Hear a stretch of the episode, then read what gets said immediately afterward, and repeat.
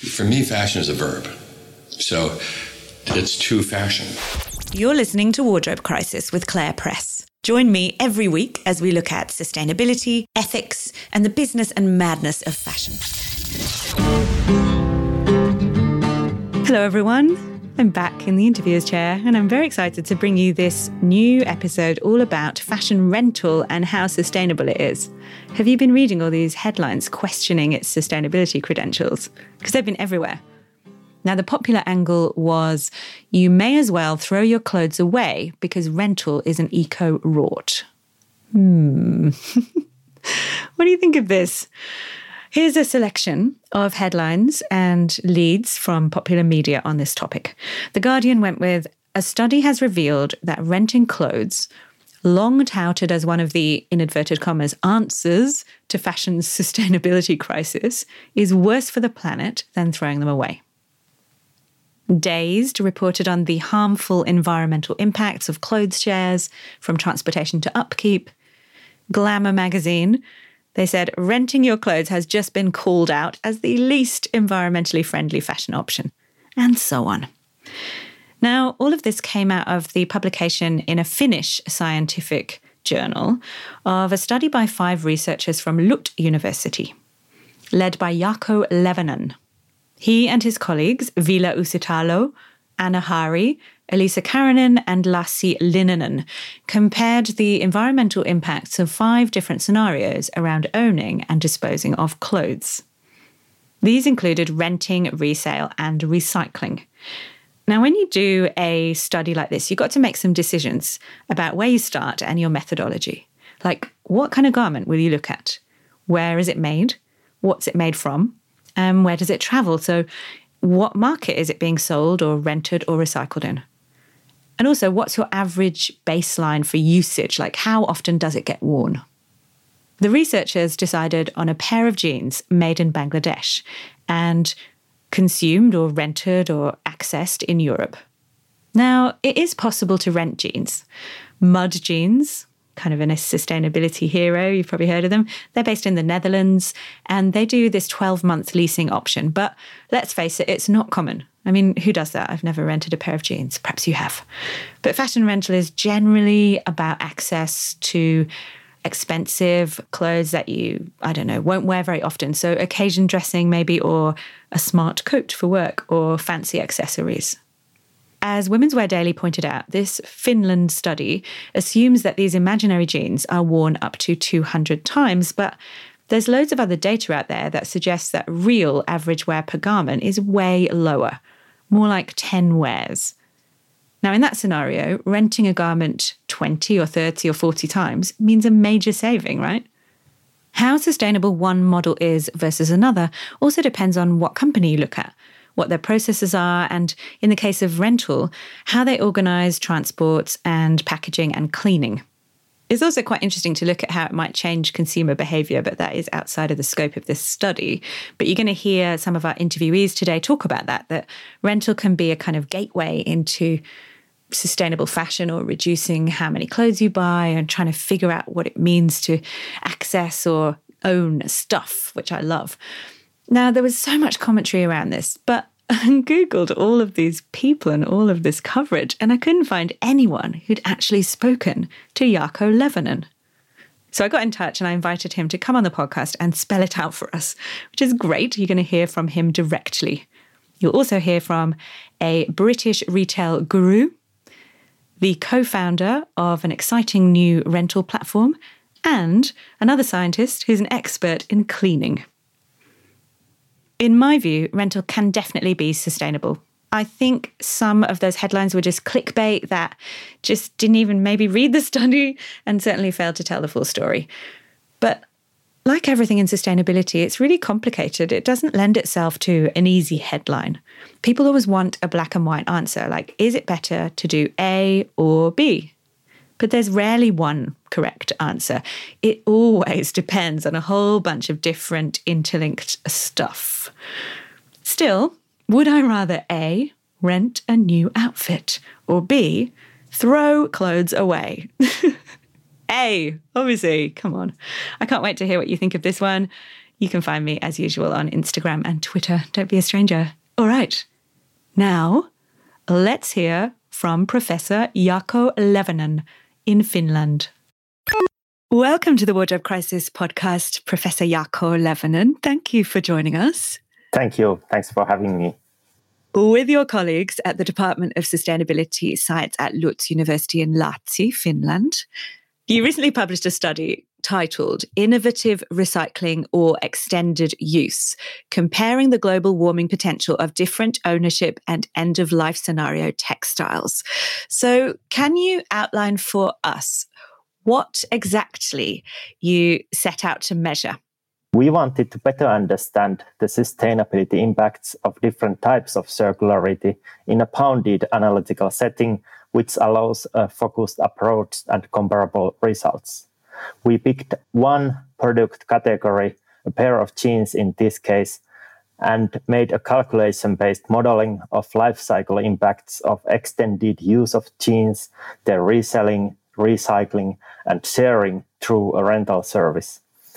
And I would like to emphasize that these uh, developed scenarios are theoretical in a sense that they do not describe practices of any individual companies, but instead they describe commonly applied activities that follow the ideas of, of circular economy. So that's in a, in a nutshell what we did. Okay, so you say in the report, and I'm quoting from it, we have a limited understanding of the life cycle impacts of some of these circular economy practices when you compare them to the linear economy. So, what are you saying that we haven't actually seen this play out at scale yet? We're really in, still quite theoretical when it comes to what circular economy could look like. Yes, that's true. Even though circular economy is very welcome and popular topic right now, and many countries, for example, are developing strategies and roadmaps to advance circularity. We still do not know much about the exact implications of circular practices as compared to those of more traditional ways of doing things. Therefore, we need much more detailed research in this area. Our research does not aim to criticize circular economy approaches as such, and I want to underline that in, in general, this circular economy is definitely the right direction of business development. Let's talk about some of the terms that you use in the study. You talk about unexpected outcomes at a system level. What would be an example? We mean a situation in which we add circular practices into certain parts of the value chain, which may bring environmental performance gains but we at the same time forget to pay attention how it affects to the whole chain. For example, mm. increased recycling of textiles does not uh, decrease the overall environmental burden of the sector if textiles production and consumption continues to grow. This means that we need to be aware of the root causes of sustainability problems and aim to address those. In textile sector, the biggest problem is overproduction, which is driven by fast fashion type of consumption. And this problem cannot be solved only by developing new ways of uh, recycling or sharing. Okay. You also use another phrase in the study, rebound effect. Could you define that for us, please? Yes, uh, rebound effect is also known as Jevons paradox as it relates to work of economist William Stanley Jevons in the 19th uh, century concept describes a situation in which increased resource efficiency in production does not provide environmental benefits, but instead leads to higher environmental impacts due to increased consumption. A classical example comes from the 19th century British coal industry. When uh, technological development then enabled more efficient coal production, the cost of a produced coal unit decreased this reduced price then increased the consumption of coal because industrialization had created a large demand for affordable energy sources. We'll share a link, but the Jevons paradox, J E V O N S, named after the English economist William Stanley Jevons or Jevons, who in 1865 wrote a book called The Coal Question, observing that with greater efficiencies came greater demand.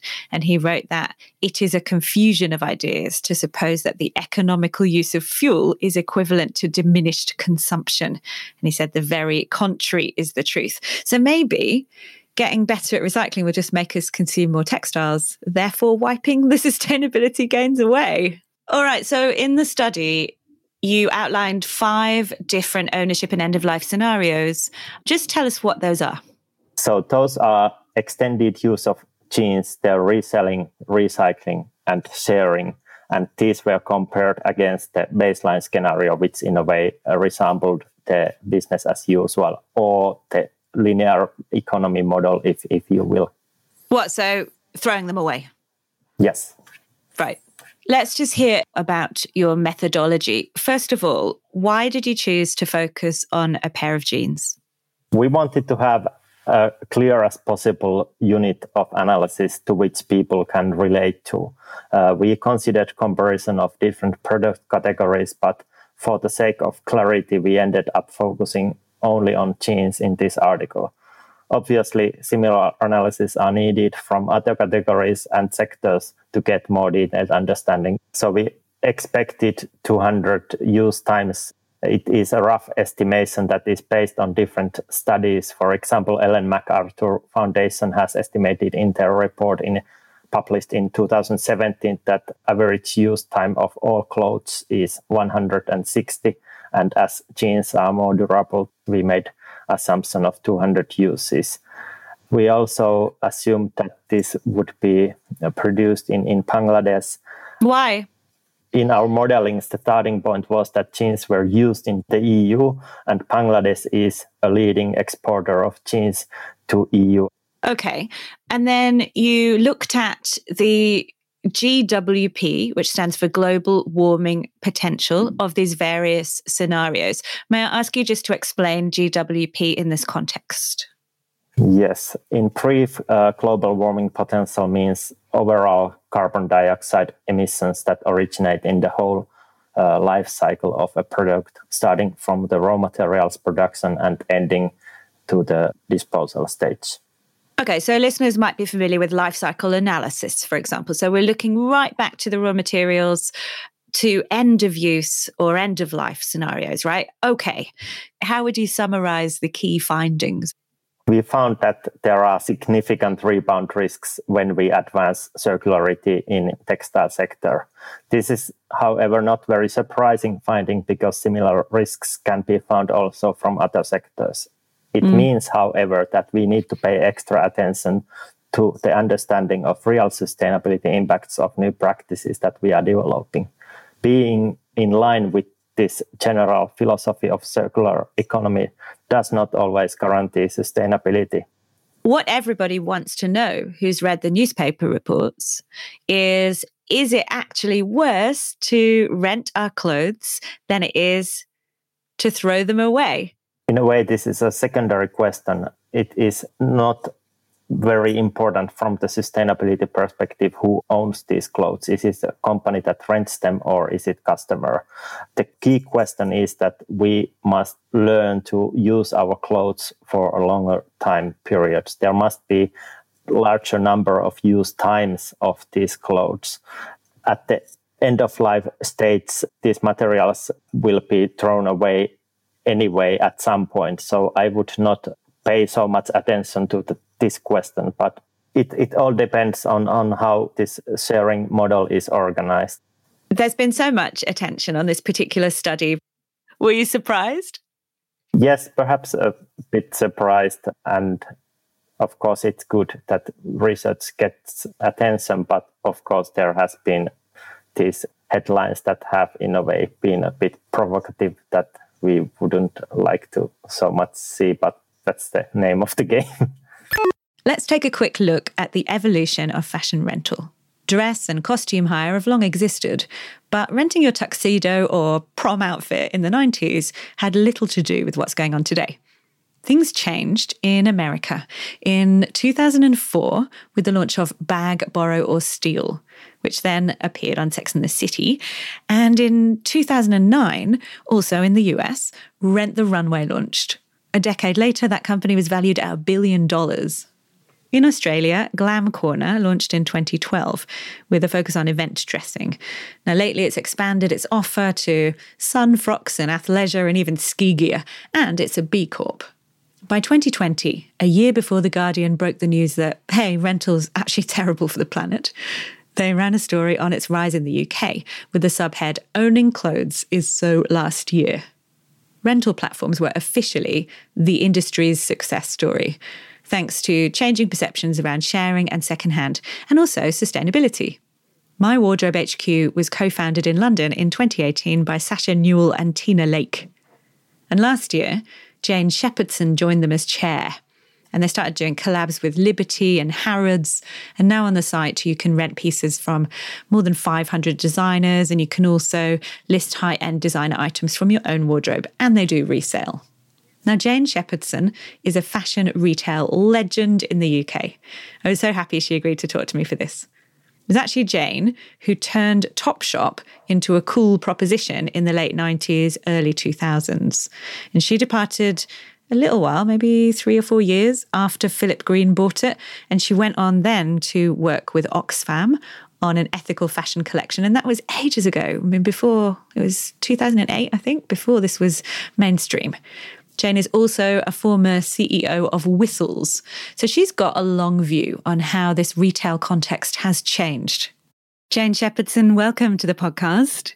Hello, lovely to be here. I'd love to begin by asking you to give us a bit of context around where fashion retail is at right now. You're in the UK, so from Brexit to the pandemic, competition online to sustainability concerns, it feels like there's just a very different landscape today with lots of stuff being thrown at fashion retail. How have you seen the market change and what's happened to legacy physical stores and brands and old models? It has changed more than anyone could have imagined, I think.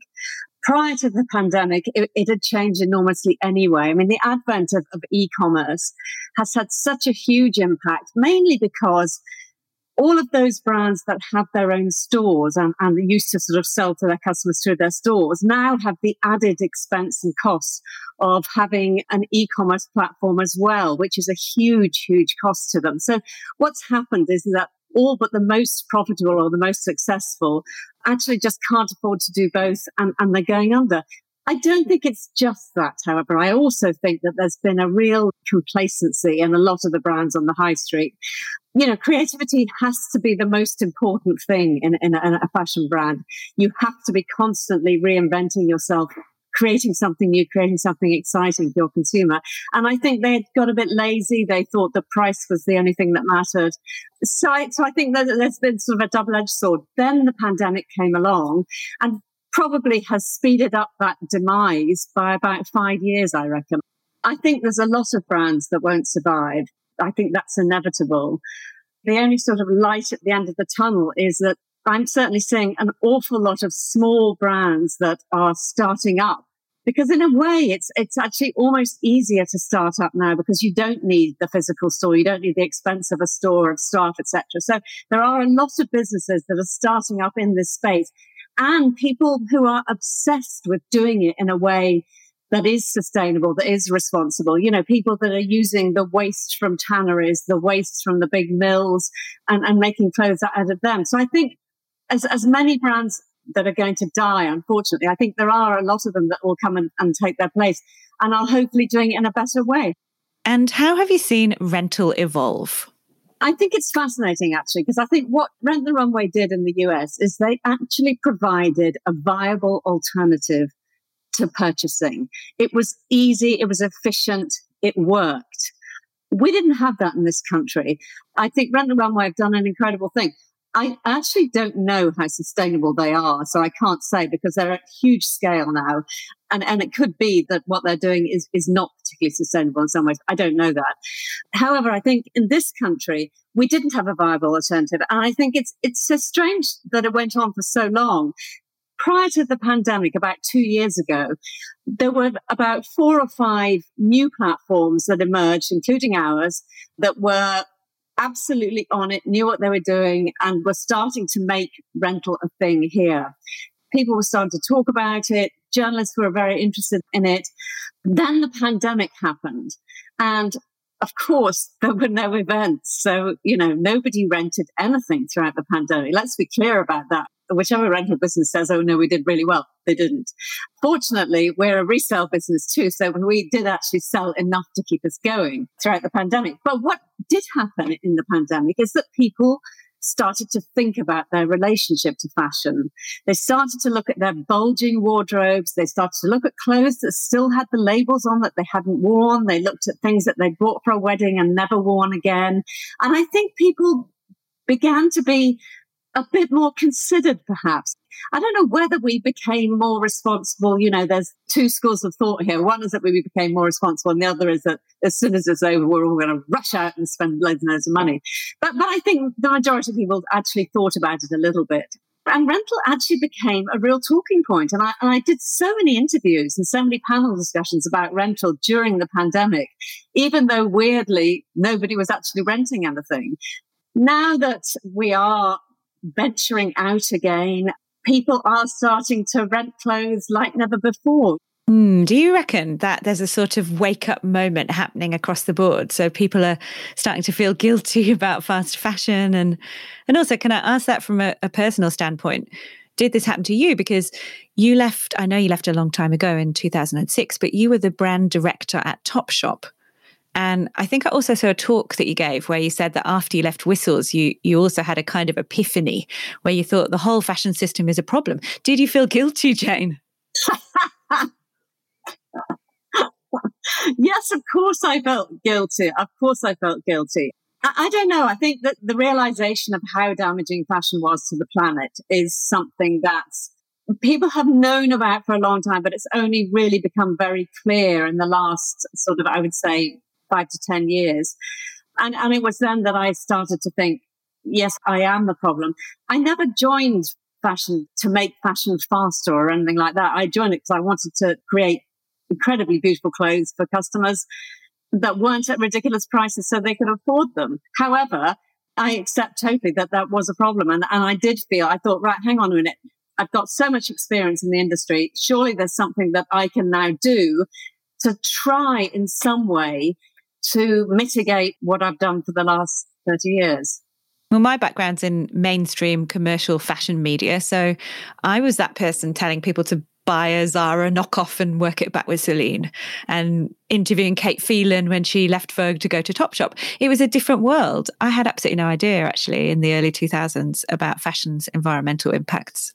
Well, if you'd said to me 20 years ago that fashion is ruining our planet, I would have just said, don't be ridiculous.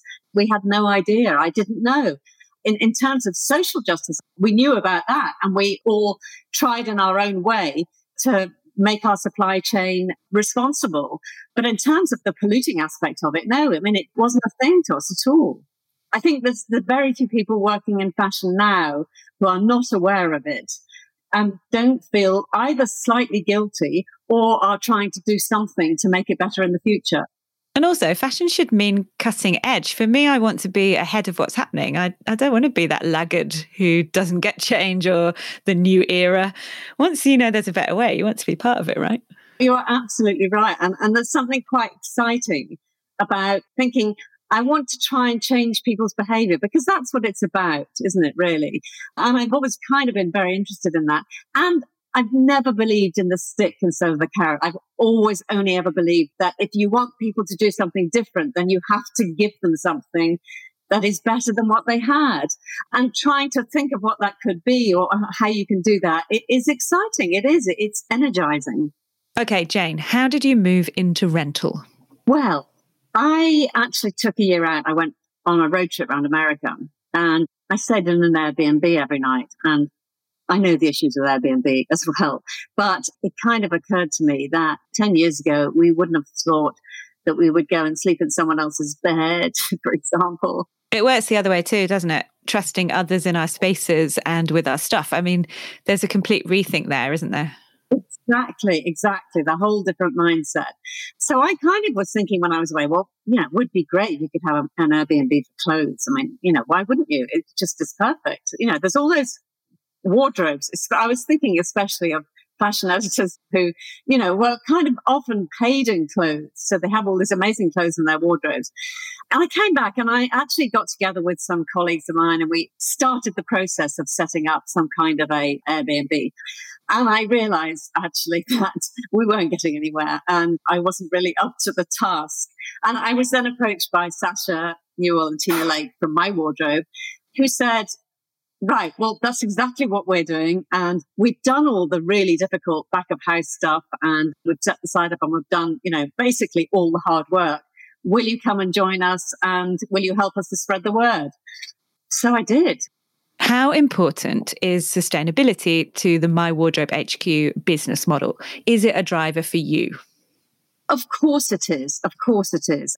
Rental is not the answer to the problems that within the fashion industry. Rental is one of the planks on the bridge towards a better future.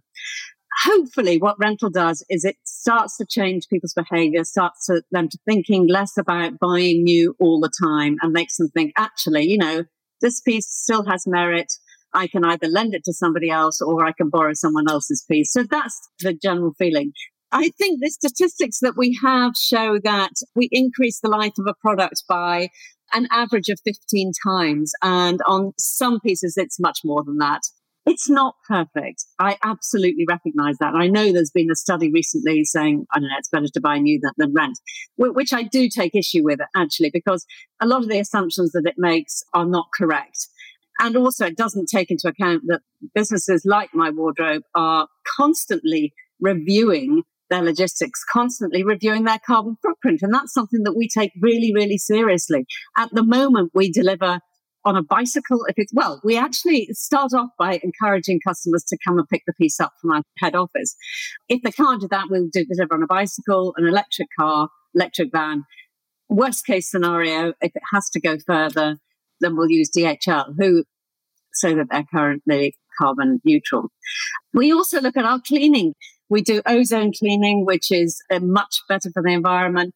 And in some cases, we'll only do spot cleaning. If spot cleaning is required, then, then we'll do that instead. And we have somebody that analyzes each piece that comes back and says, well, what do we need to do to this piece? So I know that, that it's not perfect. I'm, I'm well aware of that, but it's like a constant journey. We're constantly trying to make it better. And the underlying thing is that it actually changes. People will now stop and think, do I need to buy something new? And for it to sit in my wardrobe for the next 10 years before I chuck it out. Victoria Prew is the co founder and chief executive of online fashion rental marketplace HURR Collective, and that's spelled H U R R. Based in London, she's been one of Forbes 30 under 30, and she says HURR is on a mission to reinvent ownership and provide all the shortcuts to a sustainable wardrobe. Sustainability is her biggest driver, and she points out that the Finnish study doesn't give anywhere near an accurate picture of the way that HURR operates.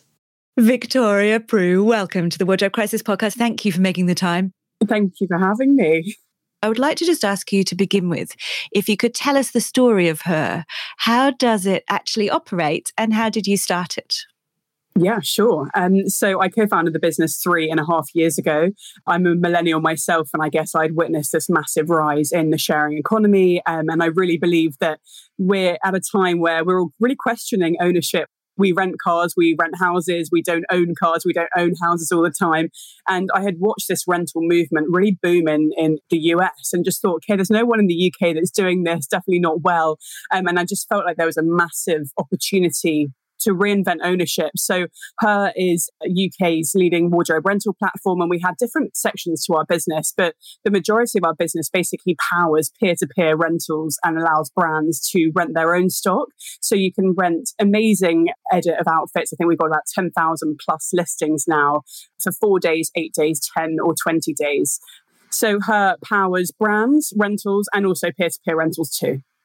It's a designer focused platform. You've got labels like The Vampire's Wife, Ganni. I actually saw lots of sustainable labels, Mara Hoffman. Yeah. how much of your business is or was occasion dressing? And I ask that because obviously, with the COVID context, people's behaviors have changed, right? Absolutely. So, my kind of vision for HURR is never to be an occasion wear business. We've never been a go to rental platform for a sequin ball gown that you might wear once or twice a year, or not at all. Now we're in a COVID era. So, about 75 plus percent of our rentals are for events of what we call the elevated everyday. So, that could be a walk in the park, a picnic with friends, your birthday, your hen do. It's not just sequin, glamorous ball gowns. Renting is much more everyday, much more contemporary. I was interested, Victoria, in how you began talking about your motivation being around sharing and the share economy and a generational view that we don't need to own everything. This idea of a collective wardrobe that we can all take part in rather than this kind of, it's mine. Absolutely. I think, you know, you don't need to own something to get that dopamine hit of unboxing something new. And I think that's what resale's done really well at. When I buy something from eBay or Depop or Vestiaire Collective, it feels new, but it's not actually new. And I think that rental does a similar journey. I hope that when Clare unboxes her rental, it feels and she gets that mm. dopamine hit of experiencing something new without the environmental impact. Why do you think more people are interested in these ways of accessing fashion?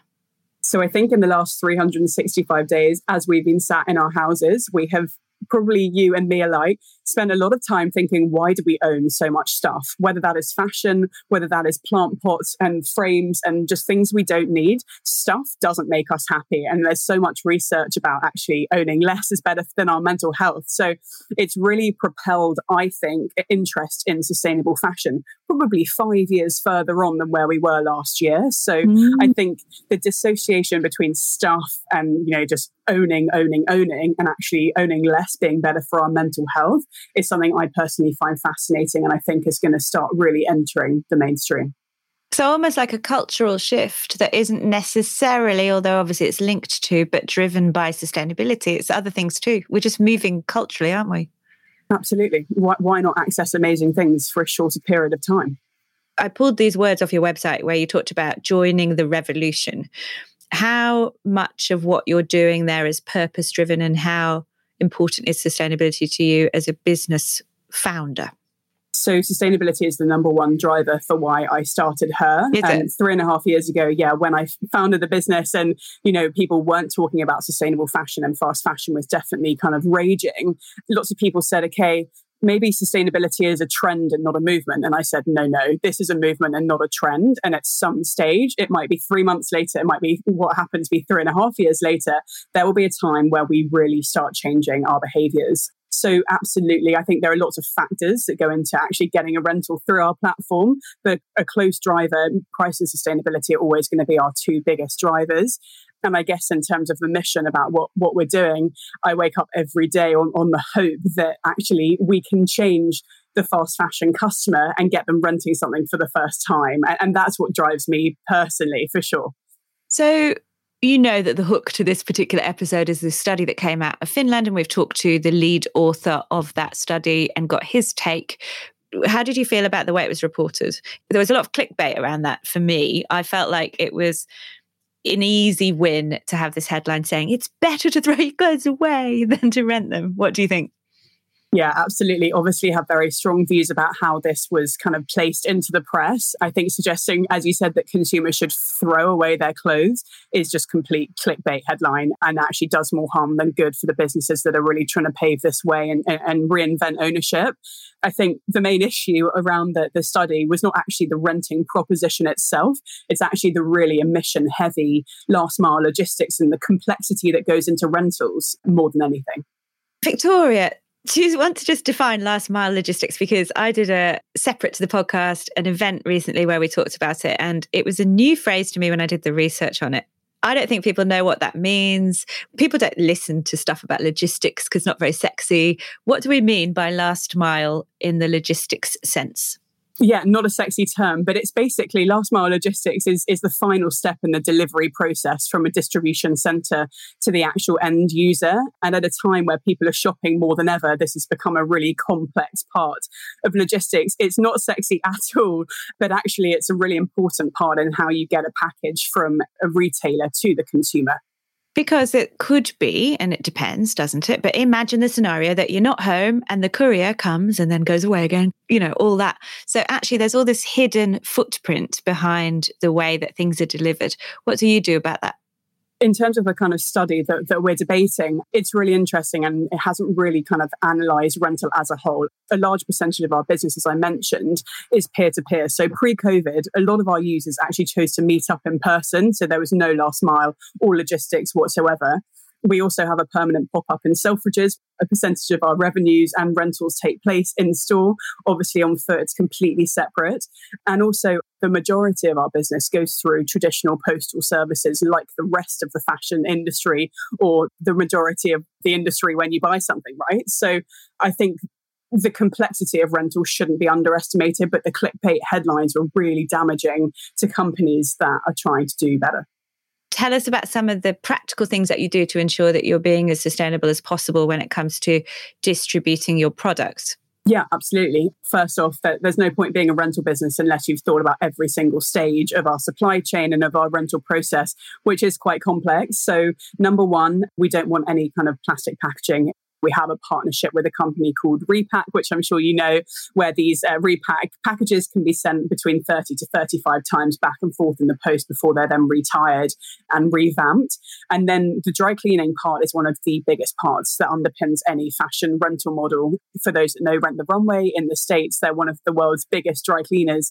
So we have a very public partnership with Oxwash, who I know you know, and they are really kind of reinventing the dry cleaning space. I think it's an industry that a lot of consumers don't know much about, let alone the horrible chemicals that go in it. So for me, I want the industry's leading dry cleaning, packaging, and processes behind every single part of our supply chain our job is to educate people on, on the benefits and, and kind of debunk the myths around rental. And I think that is where transparency is really key. So you can see on our Instagram a tour of the Oxwash Lagoon with Kyle and I talking through the process. It's that level of transparency that I want as a customer and I want to provide as a CEO of HURR to our community to understand how this process works.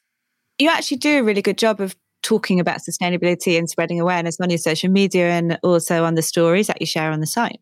I hope so. I think we have an amazing mother of pearl white dress that has got married seven times this summer. We have a shrimps bag that's been married 10 times this summer. And how amazing that one item has all of these stories. It's been styled differently by lots of different women of different ages, shapes, styles, sizes, everything. What do you see happening in the future? Where do you think it's headed? So I think circular models are the future of fashion. That obviously incorporates the rental and the resale you know, models, which are growing 10 to 20 times faster than the broader retail market. So we know there's demand for this. And I recently came across a really fascinating study that over the next 10 years, a quarter of consumers' wardrobes are going to be secondhand rental or resale, which is such a fascinating statistic in terms of where the market's going to go. So I personally see a real convergence between rental and resale and circular more generally. I think Depop have done a great job on this on the resale side that you can style cool things and not feel like, you know, you have to own them or that they're yours, they're all pre-loved. And I think there's a massive movement happening in this space. Talking of Depop, I was about to let you go, but cannot. You've just made an amazing announcement about how you're working with them. We have. So um, we've recently announced a big partnership with Depop. Very much a dream come true for me to be associated with them. And the view is to this exact report what happens once an item has hit its maximum utilization. We've rented it 20 times, we've rented it 50 times. What happens next? So you now can buy our pre loved rental edit on Depop. Finally, I caught up with Britain's most talked about eco friendly dry cleaner to find out how commercial operations can be more sustainable. He also mentions microfibers, and it turns out that what they're doing is incredibly interesting. So I decided to save that one for another episode. I know that plastic fiber pollution is a topic you all really want to know more about. So, coming soon. Right, here's Kyle Grant, founder of Oxwash. Dr. Kyle Grant, welcome to the Wardrobe Crisis podcast and thank you for being so flexible. And you're now doing this from your car to get good sound. Indeed, I do like a hermetically sealed container, just like any rocket scientist.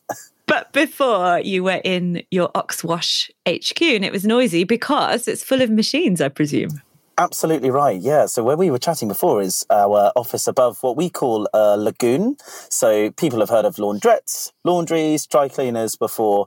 What we're trying to create is something slightly different, but you're absolutely right. It's full of machinery doing super cool washing that's got a very, very space age edge on it. Okay. Are you really an ex NASA scientist? What does that mean? It sounds very impressive. Yeah, so I used to work um, at NASA in the States at Cape Canaveral Air Force Station and the Kennedy Space Center, which people have heard of before, I'm sure, where all the Apollo missions launch from and SpaceX now launches from.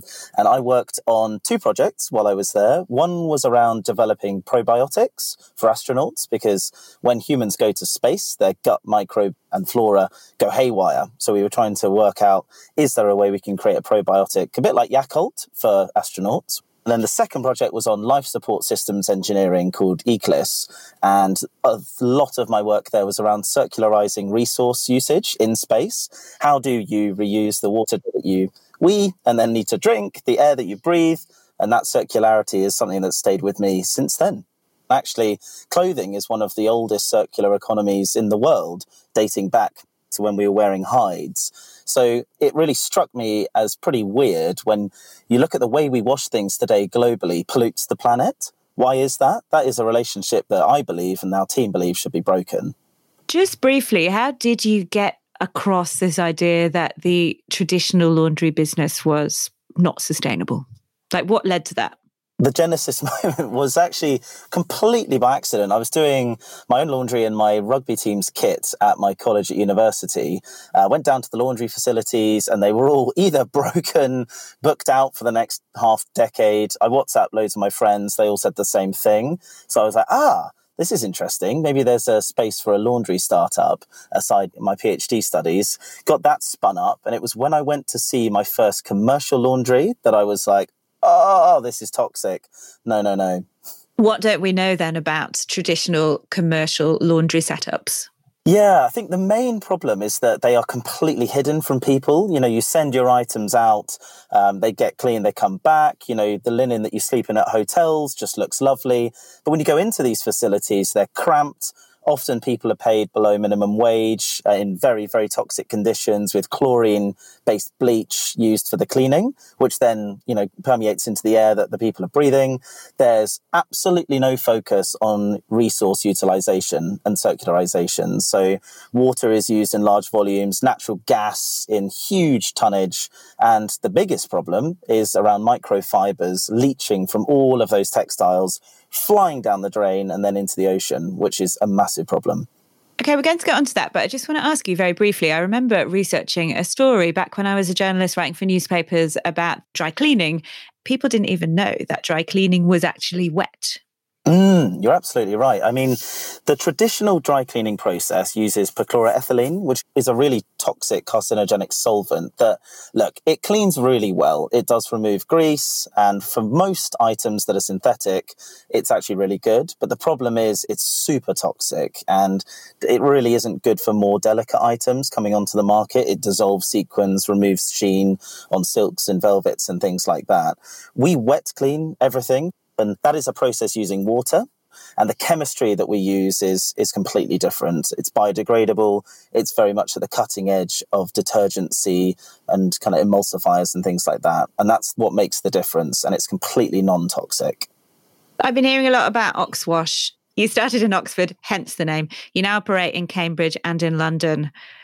You say Oxwash, and this is from your website, is re engineering the laundry process. What does that mean? Can you explain your particularly energy and water saving processes?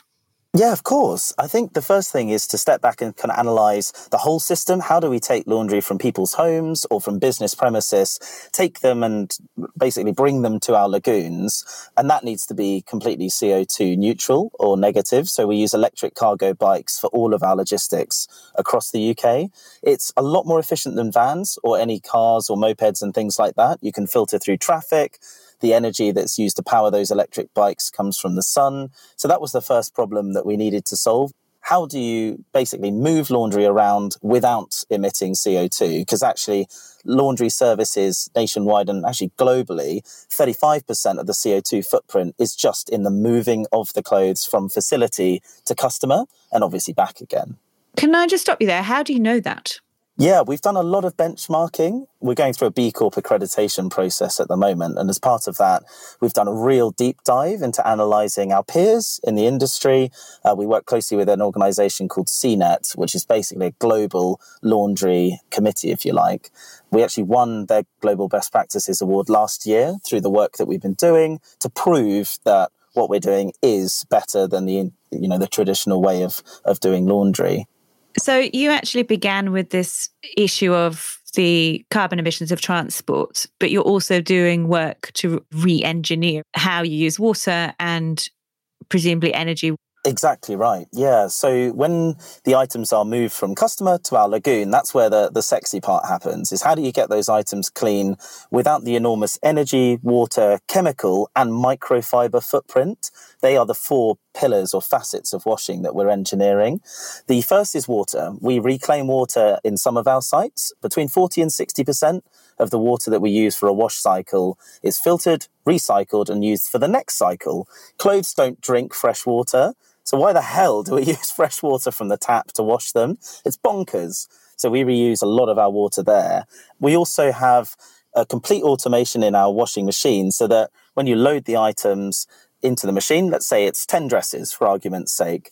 The machine can work out, you know, that's 25% full, the texture, the water capacity, the material, and then it'll minimize the amount of detergent used, softener used, water used, and energy used to get that 10 item wash load washed, but no more. Did you have to reinvent the washing machine?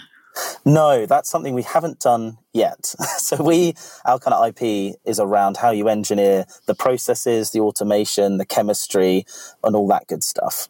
Okay, so presumably others could do the same, and yet you're a pioneer or an outlier. I don't know how you want to describe it, but you're not normal. It's not normal. No, you're absolutely right. I think the defensibility comes from what we call the 1% gains at 100 different places. There's no one silver bullet to washing. You need water, you need to move things around. It's that simple. But we believe that by engineering things from end to end in what we call vertically integrated washing, we can build something new that's completely defensible. Would you agree that most of the industry, however, the commercial laundering industry, that most commercial operations are nowhere near as efficient as yours is. Yeah, I would. I'd be very confident in saying that. And, you know, from the ground up, we have wanted to build an efficient system that is completely different to the legacy facilities that are, are set up around the world.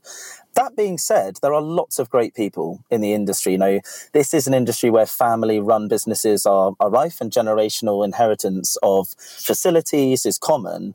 And there are a lot of new wave owners of facilities that are trying really hard to gut, you know, legacy practices using dry cleaning and move to more sustainable methods. It's just really difficult when you've got machines that are, you know, 30 years old bolted to the floor. The reason for this conversation, Kyle, is the recent study out of Finland. I'm really interested to know, first of all, your take on the study itself and its findings. Of course. So I've published peer reviewed um, reports from back when I was doing my PhD and my time at NASA before. So I feel, you know, averagely well placed to interpret the results and the rigor of the study. And I, I think it's a good study in its methodology and its research, but it's very limited and it's not a good representation of the real world. Okay, so one of the conclusions that the study came to out of five different scenarios that were considered around this particular item of clothing, which was a pair of jeans, rental came out at the bottom. You work with some of the kind of most buzzed about fashion rental services in the UK, including HURR, My Wardrobe, and By Rotation. You've also said, and I'm quoting you, that you believe that rental models are the future of the fashion industry. So, what's your take on that conclusion? Yeah, unfortunately, I found this really triggering because my passion for Oxwash really is now in supporting circular fashion economies, rental being the most prominent at the moment. It's also obvious, you know, when you're within the cycle that by sharing a garment that doesn't need to be manufactured again and again and again, you offset an enormous footprint in the manufacture and transport of that item. Often in the UK, that will come from India or China, you know, across like thousands of miles. So just by making an asset, i.e., a dress, last a lot longer, there's the common sense element. Then I think the foundation on which the kind of analysis of the paper was based with rental, a large carbon footprint comes in the logistics. In fact, I think it was 30%. So for us, we have zero emission logistics and that we use for fulfilling all of our customers' rentals across London, Oxford, and Cambridge. So we've kind of already solved for that. And now I'm not saying globally that is the case because, of course, people still use DPD, Royal Mail, UPS, FedEx, these kind of things to move items around. But they're also doing great work to decarbonize their logistics as well. Okay, quick response to the headline It's greener to throw clothes away than to rent them. I don't even know where to start. It's so, so false. From our perspective, you know, we exist to give clothes many lives. It's just a really sensationalist headline that I think completely misrepresents the hard work that's being done. Just to conclude, why do you believe then that rental models are part of the future of fashion if we want to really become more sustainable? I think it's actually going to come because we have to. You know, there are seven times the number of garments as humans on the planet. It's absolutely bonkers. It's ending up being burnt in landfill. We are drowning in clothes. It's just that simple. And I think that the pressure that that's causing on our waste and all of our kind of systems in the UK and globally to cope with that is too great. And that's now coming into the conscious consumer mindset. And I think that people are very open to buying secondhand. I mean, we, we do a lot of research with our partners Vanish around the resale side of circular fashion. And in five years' time, the market for secondhand clothes will be one and a half times bigger than buying clothes new. And that's growing rapidly. And you can see that across all sorts of platforms like Depop, Vinted, ThredUp. There's lots of them, as well as the end of life sale of garments in rental. You know, that's also a really nice edge to the garment and asset care and a second life. So I, I truly believe that all of these different models will coalesce into an ecosystem where the loops are closed and we're not manufacturing garments anywhere near as much as we are currently, but they're being looked after and they're being given many, many more lives. Thank you for listening to Wardrobe Crisis. You can find the show notes for each episode over on our website, www.thewardrobecrisis.com. And that's where you can also sign up for our free sustainable fashion newsletters. I hope you've enjoyed the show. I'd love you to help us spread the word.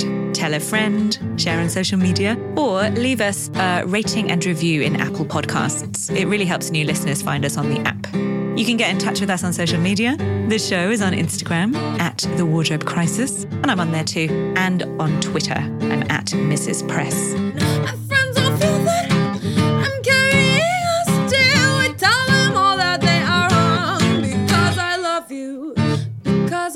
you because I love you because I love you